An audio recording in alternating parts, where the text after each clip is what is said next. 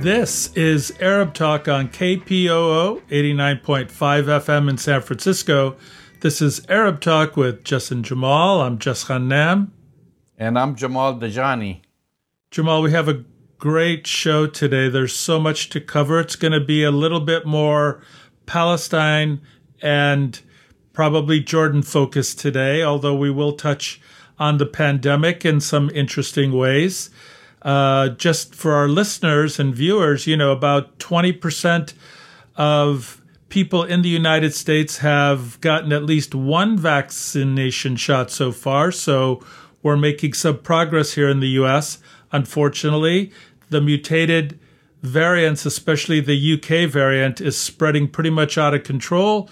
So we're in a race, Jamal, between getting vaccinated and the mutations that are coming out and we're learning that one out of four Americans still have vaccine hesitancy.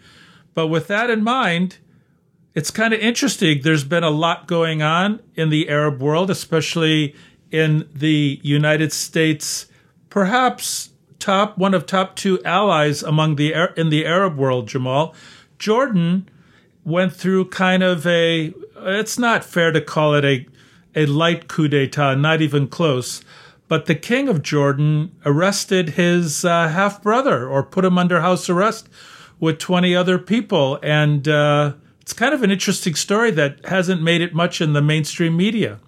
Yeah, I mean, it, it made it to uh, the mainstream media, but we didn't see a lot of uh, analysis. And of right. course, uh, you know, I wouldn't be too shy to say that this was an attempted coup attempt. We don't know. I mean, I mean that's the question. That's pretty much the title of our show, whether this was a royal family feud or an attempted coup, because we don't have uh, all the details.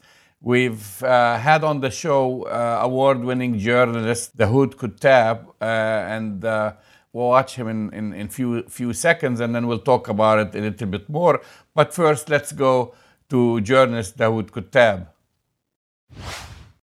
Former Crown Prince Hamza was put on house arrest on Saturday and warned to cease talking to disaffected tribal leaders and others in Jordan who complain about the kingdom's current state of affairs.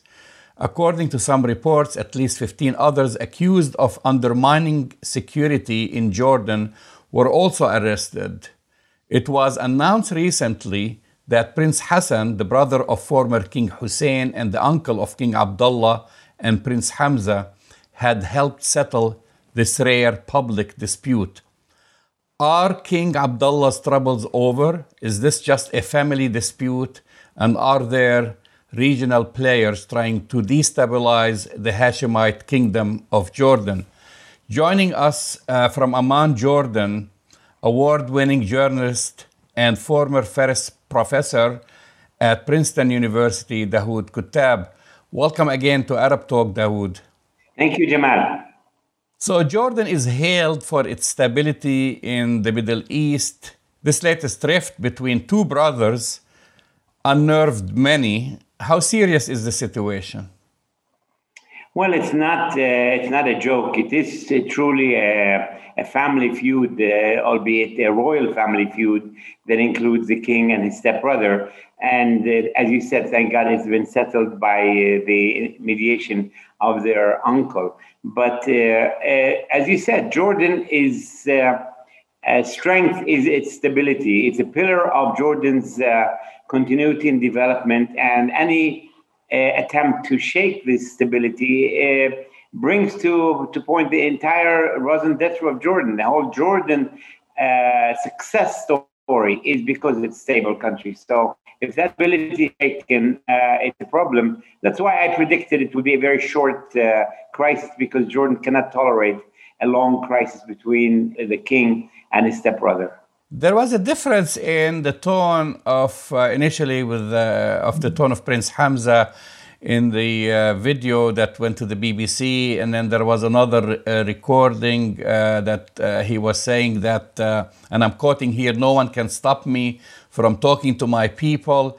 And then in the letter itself, where he pretty much renewed his allegiance to his brother Uh, what caused and the, crown prince, Jamal and the crown prince and the, yeah yeah and and the crown prince. So what caused this? Uh, what caused this uh, change so quickly?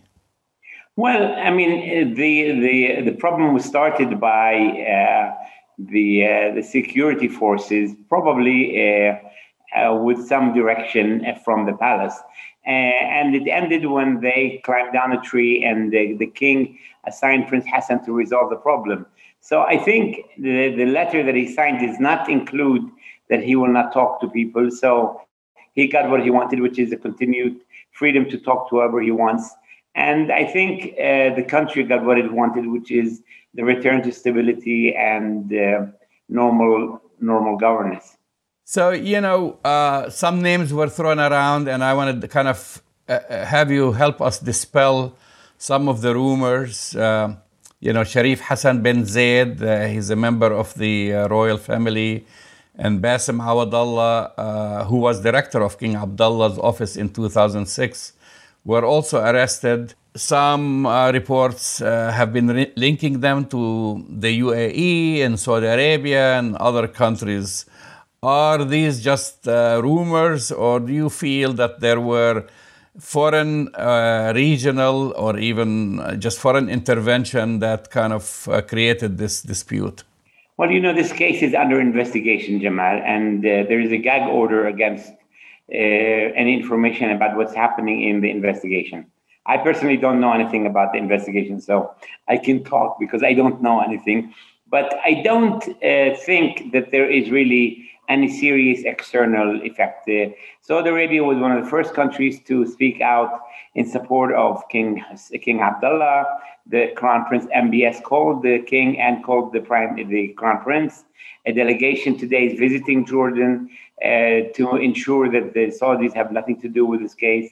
The Emiratis the same. So I don't think that there is an you know an international community at large always sent uh, telegrams of support. So I don't think that there is a problem here. I think the uh, I think the issue is whether there is any serious uh, information which we don't know, or whether this was part of um, an elaborate scheme that had you know long-term expectations. We don't know. That really we don't know. Uh, but there are a lot of people who are skeptical about this uh, this uh, connection because they've never seen the prince ever with the Basim Awadallah or Sharif Hassan. They don't really, they've not been involved in politics in the last 10 years or 15 years. So that whole thing seems a bit uh, unclear.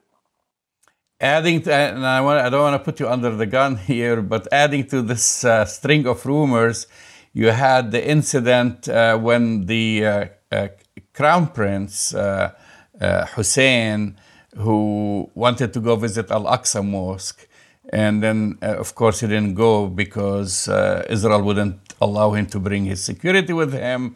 And then, in retaliation to this, uh, uh, uh Benjamin Netanyahu was on his way or was about to fly to Jordan in a helicopter to go to the UAE for a photo op. And then he was prevented from flying there. So now we see in this midst the the Israel equation. Uh, do you see anything uh, from that end?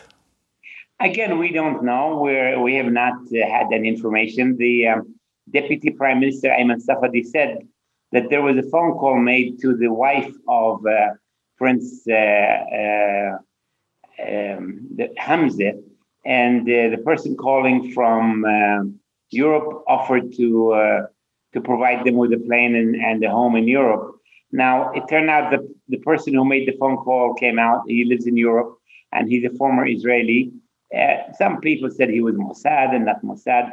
None of this is known. We don't know. And so, you know, without real knowledge, uh, it's all speculation. But I personally really uh, put a big question mark. I mean, the phone call was made after the house arrest was made. And it was a you know, according to the guy who made the phone call, he said it was a simple offer to, uh, you know, to help the the family, but the fact that he was a former Israeli was not very good optics. tell us uh, a little bit about now the relations between Israel and Jordan, because it seems that uh, it has soured quite a bit uh, recently. Yeah, things, I wouldn't say the relation between Israel and Jordan. I would say the relation between King Abdullah and uh, Netanyahu has been very sour. It's been sour for the last so many years, and the king has refused to take a phone call or meet with uh, Netanyahu. The Jordanian officials, including the, foreign minister and others, have met with uh, the blue and white team of Benny Gantz and Ashkenazi, the foreign minister and the defense minister, but they continue to refuse to meet with uh, Netanyahu. And Netanyahu's, you know, tried to uh, to put his fingers in this case by, you know, making stupid claims. Sorry to say, but you know, I don't think people take uh, Netanyahu seriously anymore. Moving to another topic, since we are on on these kind of topics about. Uh, the leaders of Jordan now in Palestine, Palestinian officials on Monday insisted that uh, President Mahmoud Abbas is in good health and his trip to Germany is for routine medical uh, checkups. First, uh, is President Abbas in good health?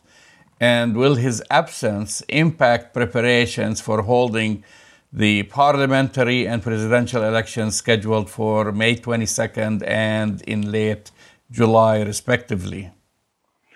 Look, they they say that uh, two years ago he did an operation uh, and he's doing a checkup.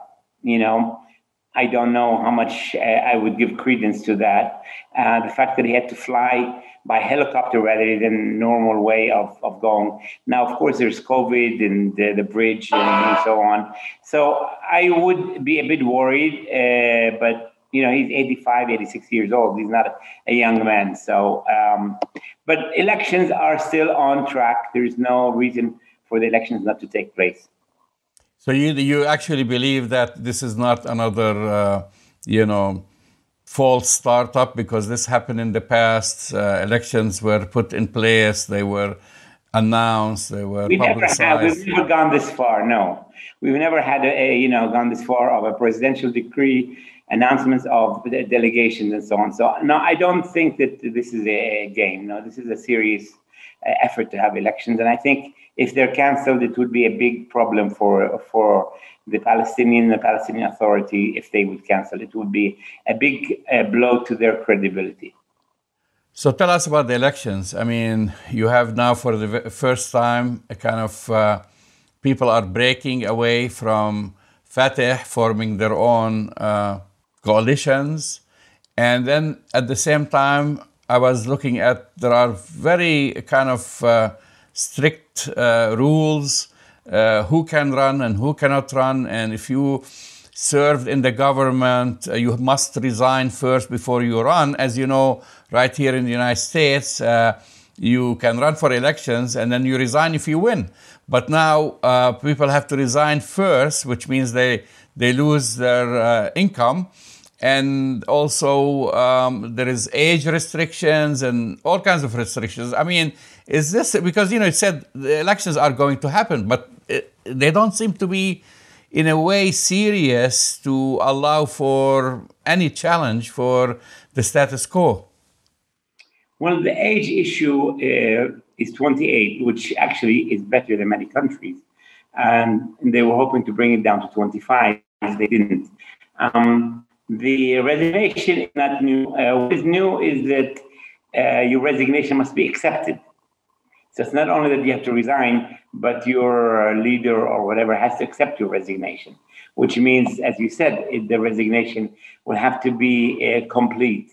Um, I think, you know, to be fair, I think they're trying to um, to make sure the people who run are serious about running and they are going to be dedicated time and so on. And uh, still, we have 36 different uh, lists that are running, and you have to pay twenty thousand dollars to run. Mm-hmm. Not you know, ten thousand is not uh, you, don't get it back. So um, it's not a, it's not a joke, and yet uh, many people are thirsty for having a voice, and that's good news. And I think it's very positive for Palestinians. So, assuming everything goes uh, as planned and uh, the elections are held, and uh, and uh, talking about now about the presidential elections in July, who do you feel uh, is emerging as a real challenge to President Mahmoud Abbas? One guy, Marwan Barghouti. The he's in jail. He's in jail, but he's uh, his um, wife is number two on the Nasser Qudway, a former Fatah uh, Central Committee member. And um, it's a very interesting uh, list of, of civil society people, independent people, and uh, how they will do in the legislative elections will be important in whether uh, Fatah will uh, nominate Abu Mazen Mahmoud Abbas or Marwan Barghouti will be a big question mark because that will determine a lot of the future of the Palestinian movement. Um, the fact that Abu Mazen might be sick actually might play into the hands of Marwan Barghouti because nobody else has the um, uh, the cr- uh, credibility with people in the street than Marwan. Now, you are right; he's in jail, and there's different discussions whether there should be a, an amendment to the law that allows for president and a vice president, so that in case you know Marwan is in jail, there would be a vice president who would run things until he's out of jail. So, um, yeah, things are complicated. And uh, of course, the issue of Jerusalem is very complicated. And today, the Israelis banned uh, a meeting, a preliminary meeting about uh, elections in Jerusalem, arrested a woman, and then released her. So um, it's not clear how the Israelis will react. The uh, Oslo Accords make it very clear that Palestinians in Jerusalem are allowed to run in the elections, but the Israelis have always looked uh, badly towards anybody in the united Jerusalem, which is their unilateral unification of Jerusalem, to run for the elections. Well, things uh, are going to get uh, even worse for Palestinians and for Jerusalemites with the composition of the Israeli government, which has uh, drifted to the far, far right. Now you have uh, Kahanists who are uh, going to be in the Knesset, sworn in in the Knesset. So, uh, how do you think um, any uh, even idea about working this out? A, if Marwan Barghouti wins, um, Israel's not going to let him out. And then, two, how will they relate to any Palestinian government going forward? The, a lot of the members of Knesset were Kahanis before there is actually an official Kahanis uh, list. So I'm not, uh, I don't pay much attention to that. The, the problem is that uh, it's not clear who's going to form the next government. And uh, it seems that the very small Arab uh, Palestinian party of Islamic tendency has a, has a chance of being a kind of a kingmaker. And that's quite interesting to see how they this will align with the fact that, as you said, there is also a small but very vocal uh, racist party that uh, is going to be in the in the Israeli Knesset. Um, you know, Palestinians have to work and worry about themselves. They need to be unified, and now they're divided. So I would, you know, advise to to pay more attention to national unity than to worry about the Israelis at the time being. Daoud Kuttab, thank you for talking to us. Alan Jamal. Hi to San Francisco.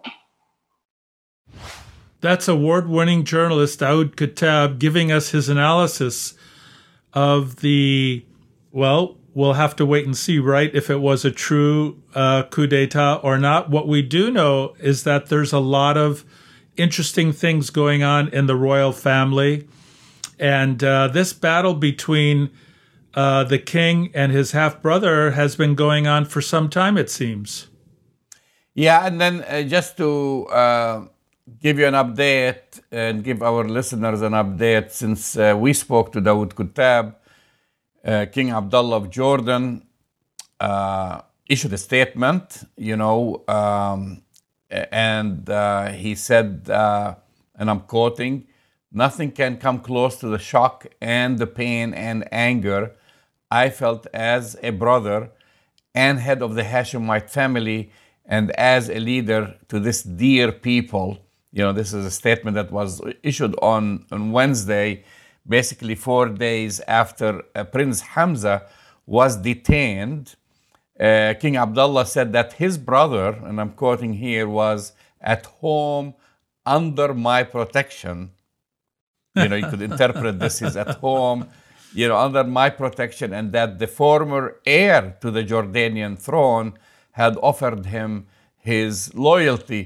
So uh, the these belated remarks did uh, little to me, to tell you the truth, to mask the most serious public rift that I've witnessed Right. uh, in the ruling family uh, during the past 20 years. There were no clarifications of, uh, or official clarifications of what really happened, and uh, a lot of talk, and, and I'm leaning that way, of foreign government intervention that backed the coup. And then, and this is something, and even uh, I think Daoud Kuttab didn't want to go too much to talk Right. about it. Uh, just at a time, I mean, we're speaking to him, uh, and he was in Amman, Jordan. But listen, um, you know, King Abdullah has, has uh, of course, followed, came to rule the country after the passing of his, his father, King Hussein. And at the time uh, after he became king, uh, his half brother Hamza, Prince Hamza, became the crown prince. And then right. after that, a while after that, he decided to remove him and appoint his son, Prince uh, Hussein. And we haven't heard much uh, from uh, Prince Hamza. In 2018, he issued a criticism that saying there was uh, corruption in the country, but really very, very little. He had very little to say. And I find the timing uh, not coincidental, to say the least. A, just before this happened, yes. You know, I mean, uh, I mean, the relations between King Abdullah and uh, Benjamin, Benjamin Netanyahu uh, deteriorated very Sig- fast. significantly, right. And the la- latest incident, the Crown Prince, his son, uh, Crown Prince uh, Hussein, was supposed to fly to Jerusalem to Al Aqsa Mosque, and then he didn't go because the Israelis wouldn't let him bring his own security, even Right. though King Abdullah is in charge of the compound. I mean, it's still it's under Jordanian, basically sovereignty. Israel does not does not recognize this, but Right. so he didn't go there. And then, following to this, Benjamin Netanyahu was to take a helicopter to Amman and then hop on a private plane that was sent to him to go for a to fly to the UAE for an photo op. And for the very first time, I can recall other times uh, that uh, the Jordanian government did not give permission for Well, the helicopter. It was delayed. over. It, it was technically the way they framed Yeah. it is that they delayed it until, you know, unfortunately the ceremony was to take place, but it's a big slap in the face to Netanyahu from the king.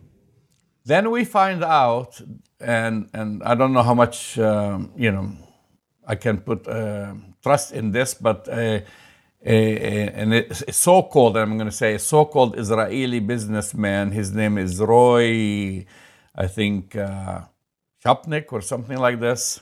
Right. Offered to fly out Prince Hamza, you know, to safety. All of a sudden, and, and then he says, "Oh, and by the way, I'm not a member of the Mossad. I'm not. Oh. I'm not part of the Mossad." But you know, we find out that he actually, I mean, these are communications that were intercepted. So this is where I see the Israeli meddling uh, Right. hand.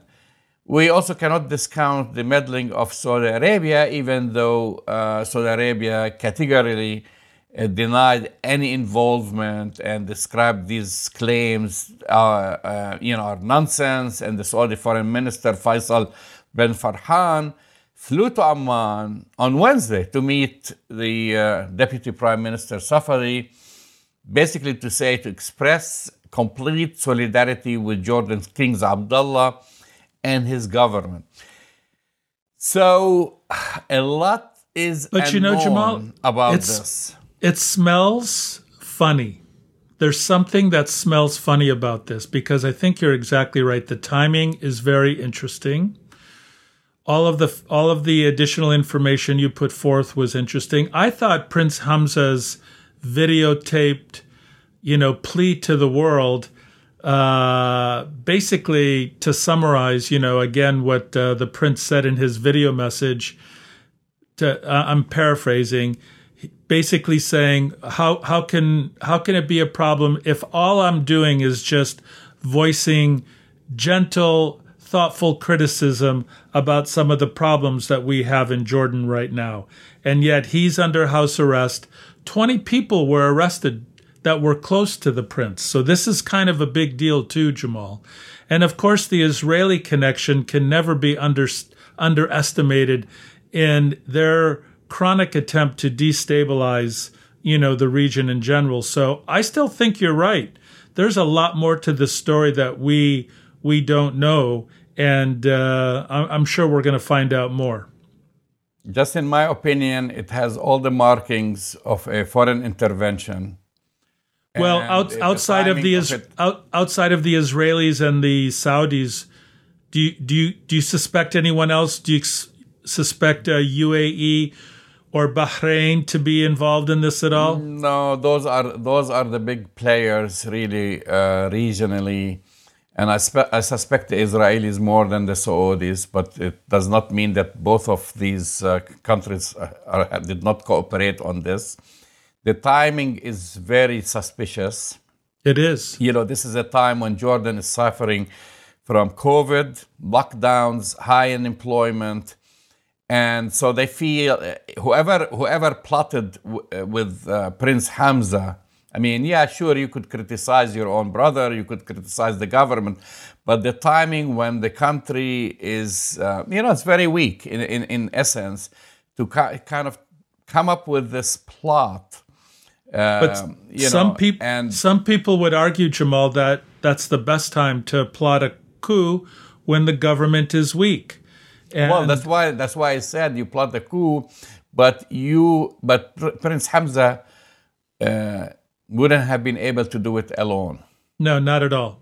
You he know, would need both, outside. Both he would need outside financially outside. So that's that's where I say, um, you know, I'm leaning more towards that. This is not just like a passing family feud, and this was more of an attempted uh, coup that failed. Well, I I tend to agree with that analysis, Jamal, and I think that when will when will uh, the king, King Abdullah, realize that his so called peace treaty with the Israelis actually means very little to nothing, and that you actually have a peace partner who is attempting to overthrow your your your leadership in your country should send a very strong message to uh, King Abdullah. I'm hoping he'll take it seriously. You're listening to Arab Talk on KPOO San Francisco 89.5 FM. And on the topic of Israel, Jess, you know, the chairman of the far right religious uh, Unbelievable. party, Unbelievable. Uh, lawmaker Bezalel Smotrich, you know, uh, wrote on Wednesday that he'll make sure that Palestinians, he calls he doesn't call Palestinians Palestinians, he just says, Arabs. Arabs. Arabs. Who don't recognize the Jewish people's legitimate rule over the land of Israel will not remain here. I mean, this is not the first time. And he said that, by the way, his comments came on the eve of the Holocaust Remembrance Day. And of course, uh, Smotrich was born in Haspin. This is a uh, settlement in the occupied Golan Heights. Exactly. our listeners. Exactly. And grew up in the illegal colonial settlement of Beit El uh, in the West Bank. He's a disciple of Meir Kahane, and we've talked about Meir Kahane last week and all his disciples now who are ending uh, with seats in the Israeli Knesset or, or parliament.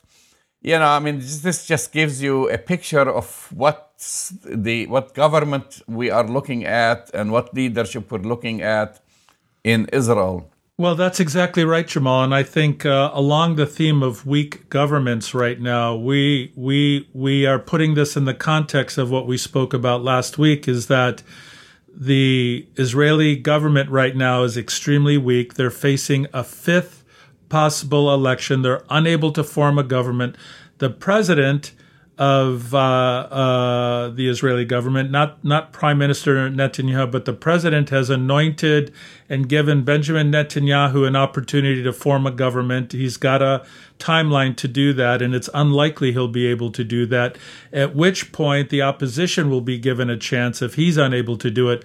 But Benjamin Netanyahu has also started his corruption trial in the midst of all this. So you could make a very similar argument that the far right is extending or attempting to extend its extremist ideas, its kind of ethnic cleansing ideas as much as possible, while Benjamin Netanyahu is facing all these kind of uh, difficulties, both in terms of his foreign policy, which is a disaster, as well as all the domestic uh, problems.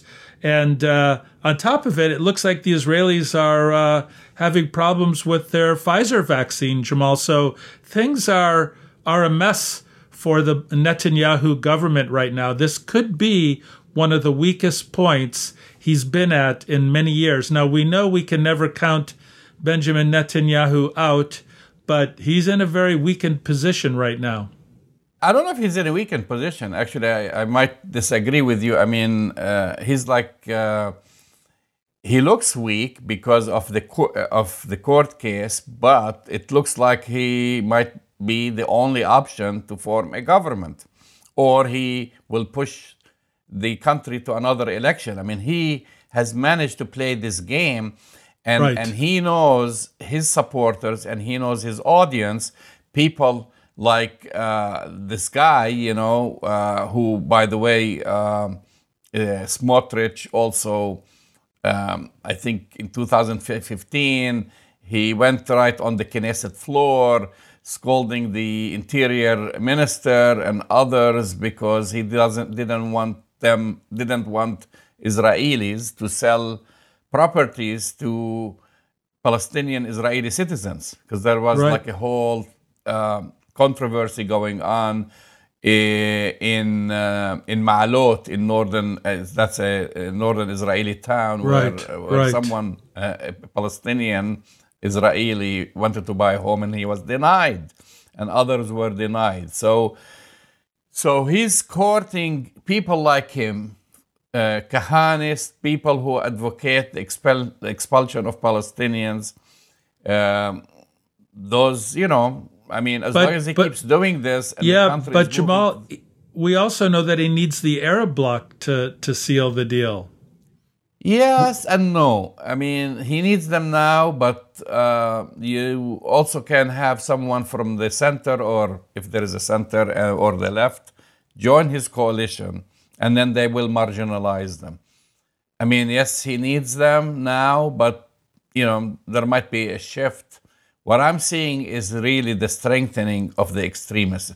This is yes. not to say that the current government is not extreme or past com- governments are not extreme. But, but this is even like more extreme. getting worse. And so right. he basically wants to build a very ra- far right coalition, like the most that the country has ever seen.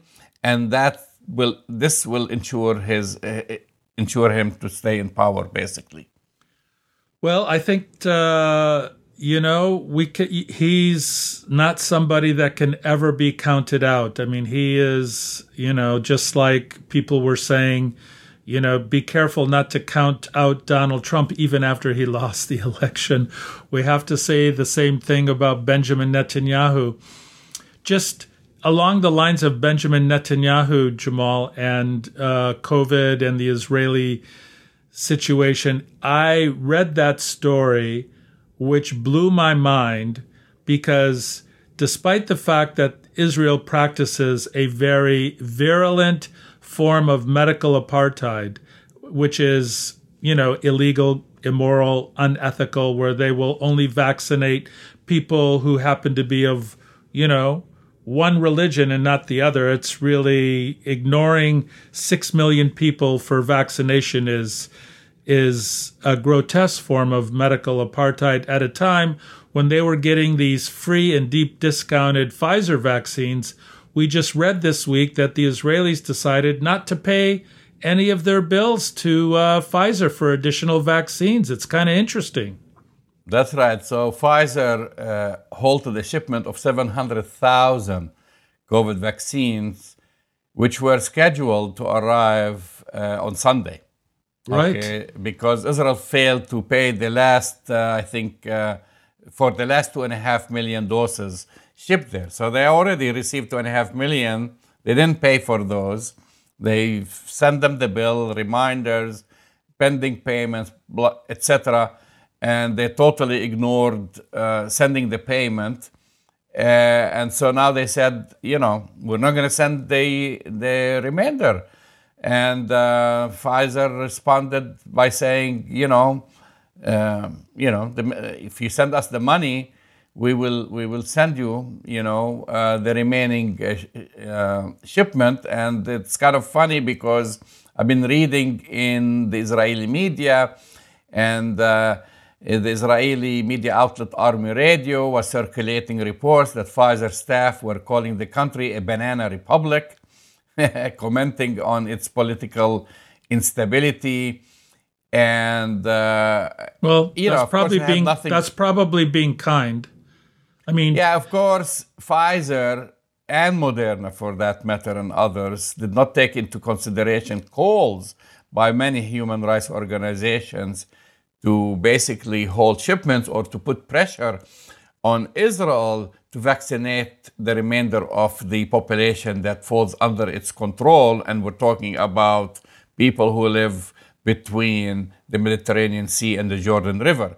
So, so that I'm, I do not feel sympathetic to Pfizer for not getting paid because they're making this issue totally a commercial and, and, and, and it's about profit and whatever rather than uh, you know humanitarian. I would have felt more sympathetic if pfizer said hey we're not going to send you more vaccines if you don't vaccinate those poor palestinians who live in the west bank well 100 yards away from israeli settlements. Exactly jamal listen pfizer moderna all of these biotech companies were warned you know to about the medical apartheid that israel practices they were uh, encouraged on the international world stage, including by the WHO, to not practice medical apartheid and to vaccinate everybody that they are responsible for under international law. Of course, the Israelis ignored it, made disparaging comments.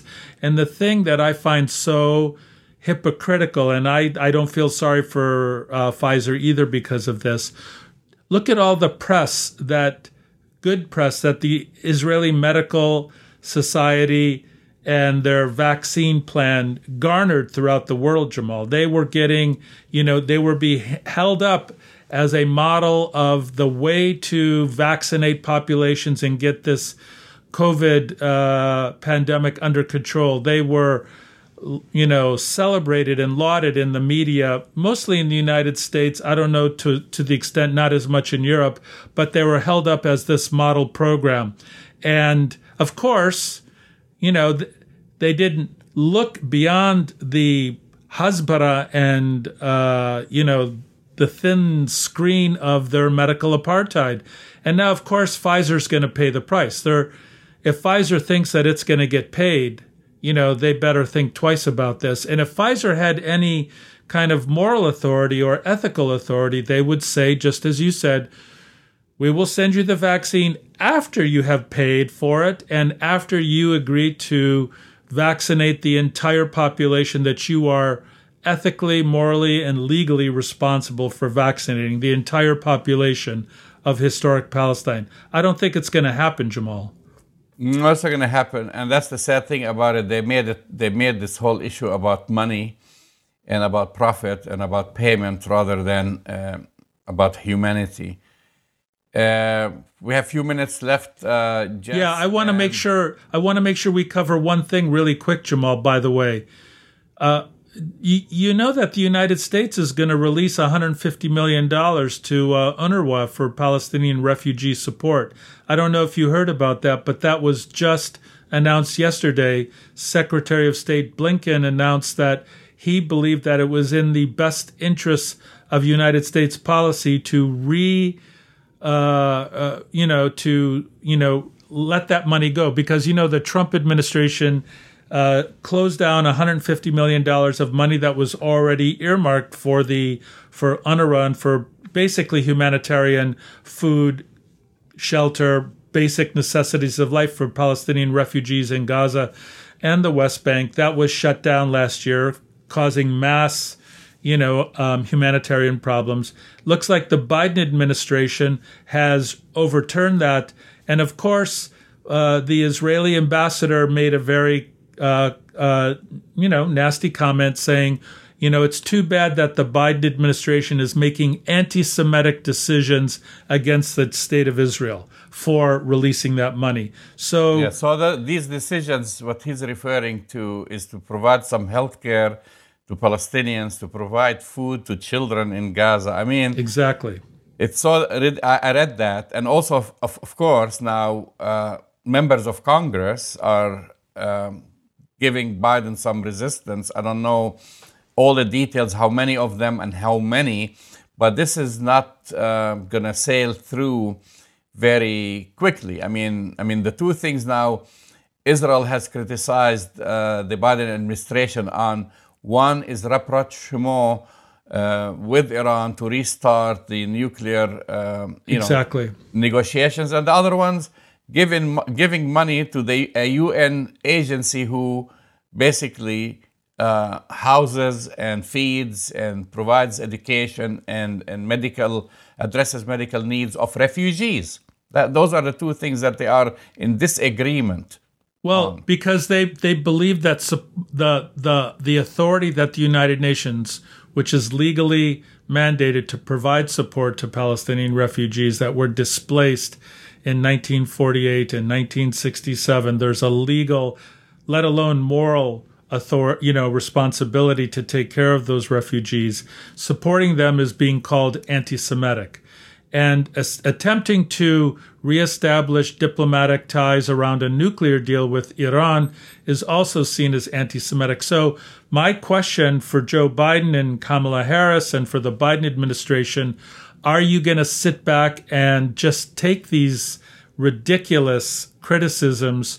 Are what are you going to do about it? And you're right. I mean, two Republican congressmen, one from Idaho and one from I don't know some other state, you know, who are looking to get reelected, obviously, are the ones who have put up the biggest fight against the UN, uh, the release of this money to the uh, United Nations uh, Refugee Support Agency. So, you know, we'll see what happens.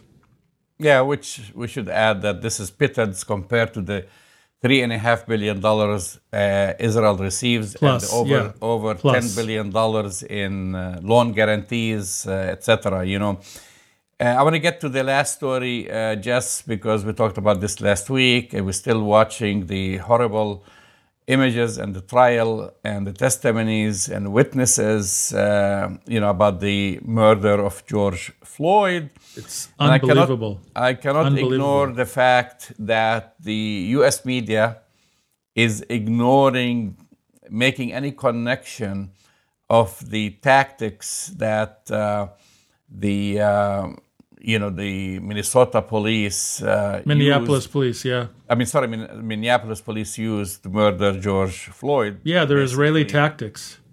These are because people are putting all these images all over, you know, with uh, juxtaposing what happened to George Floyd with Israeli police and soldiers kneeling on Palestinian necks. I mean, it's all children's over. necks, children's necks.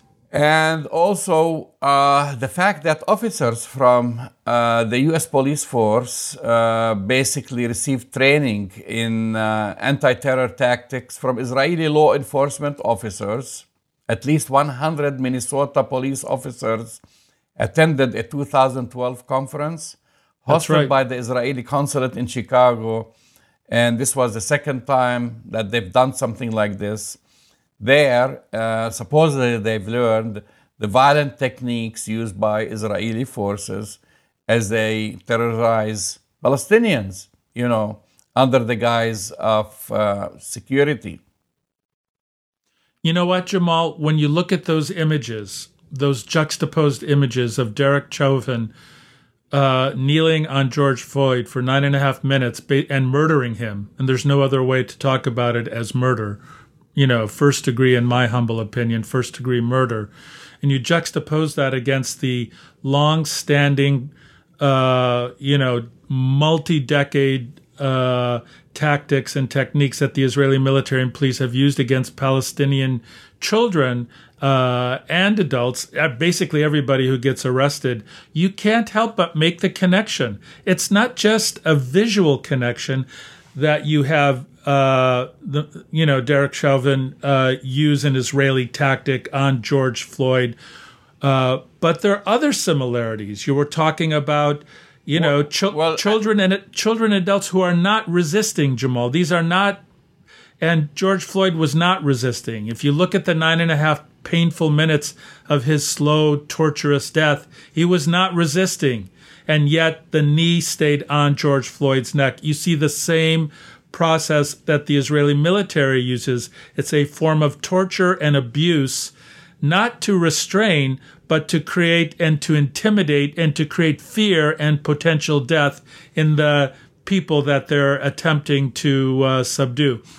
I, I agree with you. I can't imagine, and I don't understand why this isn't making. Well, we know why, but we need to encourage and you know really do something to make sure that the media well, makes this well, connection. Well, look in in in an investigation, and we know that especially in those prolonged trials. I mean, I think the first televised trial that I've attended was, uh, you know, uh, O.J. Simpson. You know, right? And then you learn something that they start, uh, the investigators start digging every aspect of the trial.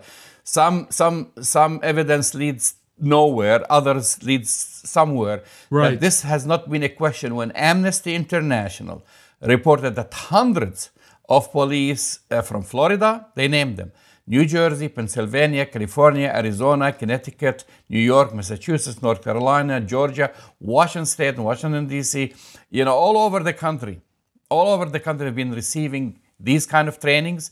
Thousands more have been have trained by Israeli forces who have come to the U.S. to host similar events to the one held in Minneapolis, the one I referred to earlier.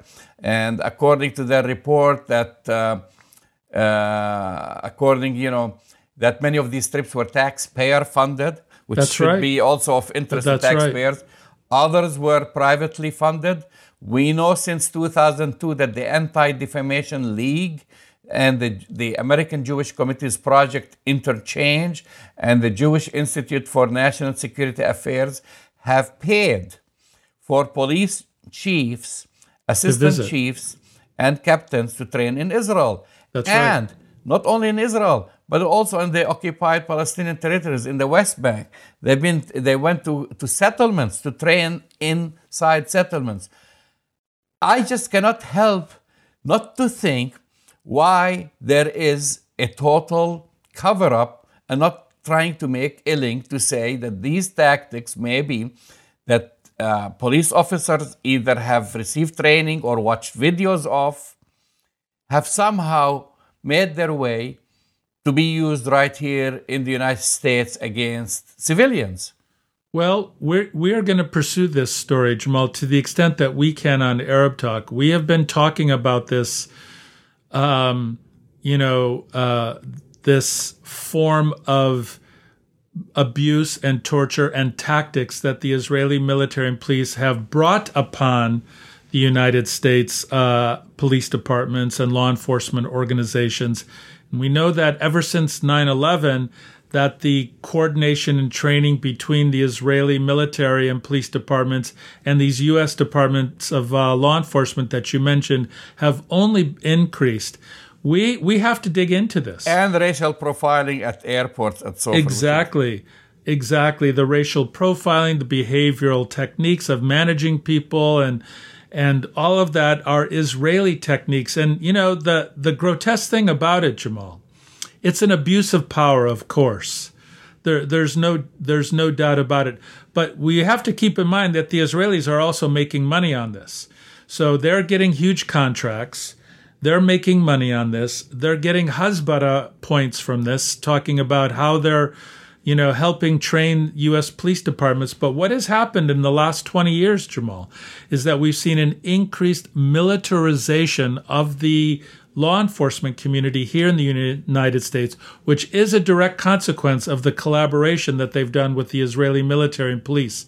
The use of tactical techniques, the use of armored vehicles, you know, tactical, you know, tactical gear that they wear. Uh, the militarization of the police is a direct consequence of the collaboration with the Israelis. And, you know, we need to pay attention to this. You've been listening to Arab Talk on KPOO San Francisco 89.5 FM. Go to our website, arabtalkradio.com, to catch up on what you missed. You can download this for free online, and we'll see you next week. We'll see you next week.